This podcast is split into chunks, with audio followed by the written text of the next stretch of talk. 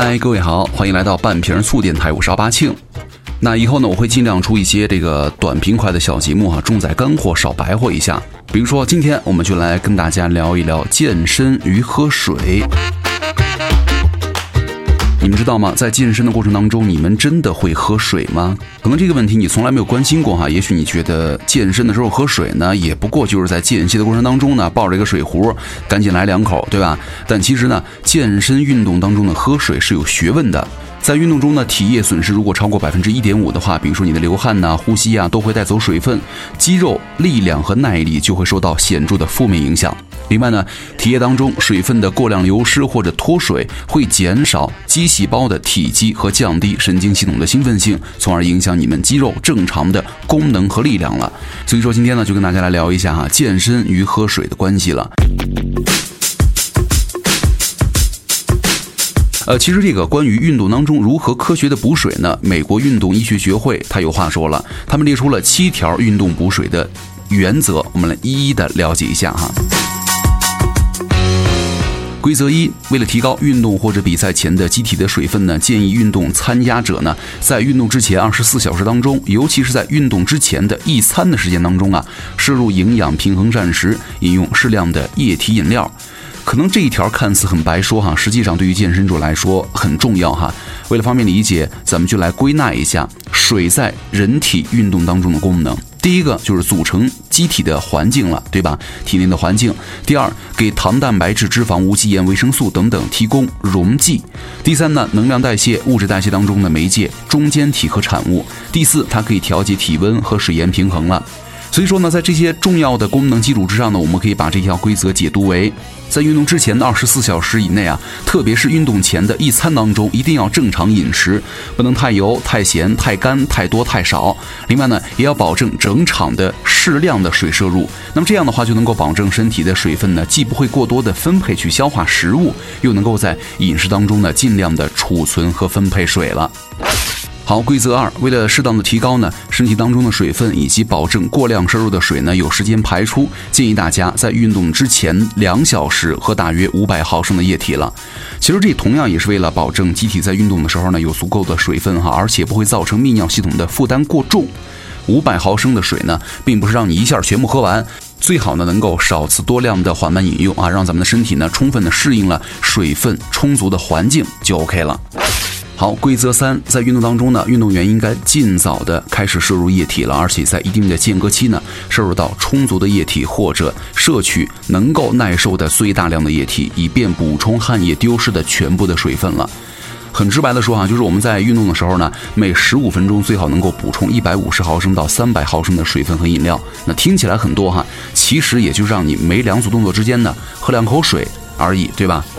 第四个规则，为了可以增强可口和促进补液呢，建议大家摄入液体的温度呢应该低于室温，比如说在十五到二十二度之间就 OK 了，对吧？那液体呢应该有适当的容器包装，易于饮用，以便于在中断运动的时候呢，以最短的间隙当中去饮用完。其实这个水温是挺重要的哈，因为咱们训练的时候呢，核心的温度升高，这个时候呢，饮水同样也带有辅助降低体温的作用。那如果这个时候你喝热水啊、开水或者热茶、热咖啡肯定是不行的。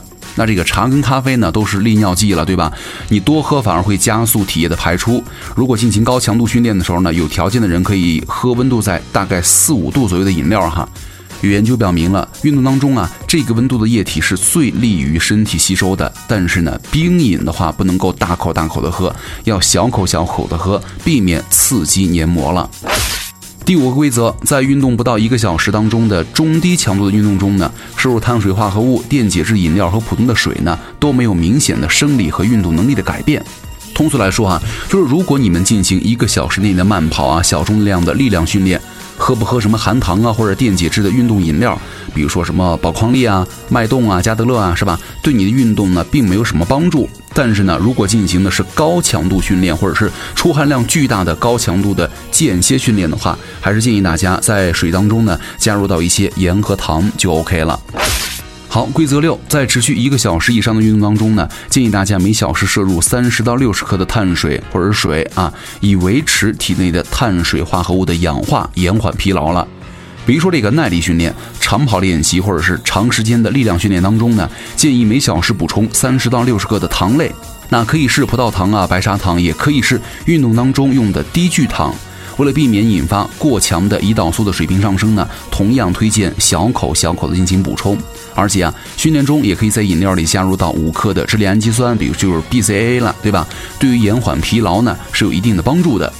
好，最后一个规则七，在持续一个小时以上的运动当中啊，建议摄入含钠盐，也就是每升水含零点五到零点七克钠的不椰饮料了。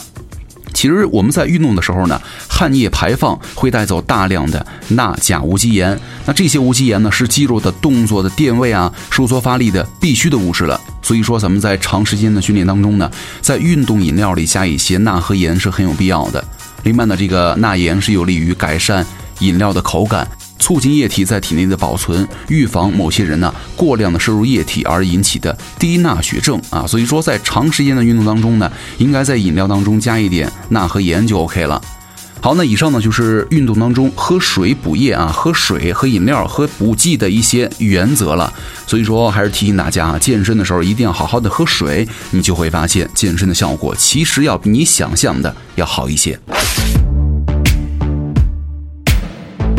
OK，那今天我们节目就到这儿了哈。如果想关注我，也可以来找我微博哈，奥巴庆。那我们下期见了，拜拜。You are somebody that I don't know, but you're taking shots at me like it's Patron, and I'm just like, damn. It's 7 a.m. Say it in the street, that's a knockout. But you say it in a tweet, that's a cop out. And I'm just like, hey,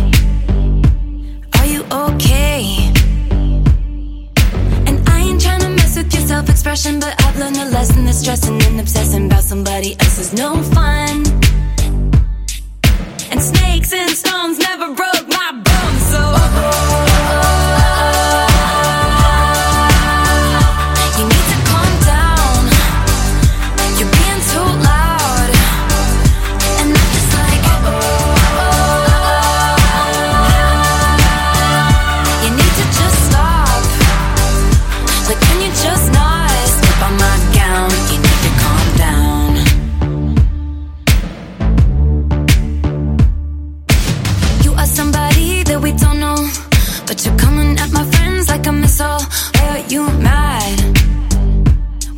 be glad. Could be glad. Sunshine on the street at the parade, but you would rather be in the dark age, just making that sign. Must have taken all night. You just need to take several seats and then try to restore the peace.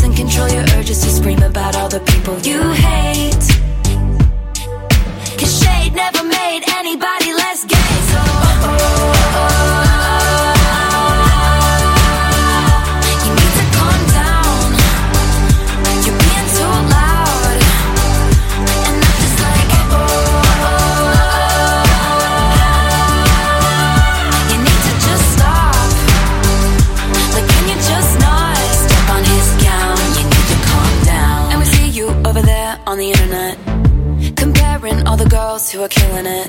But we figured you out. We all know now. We all got crowns. You need to calm down. Uh -oh, uh -oh.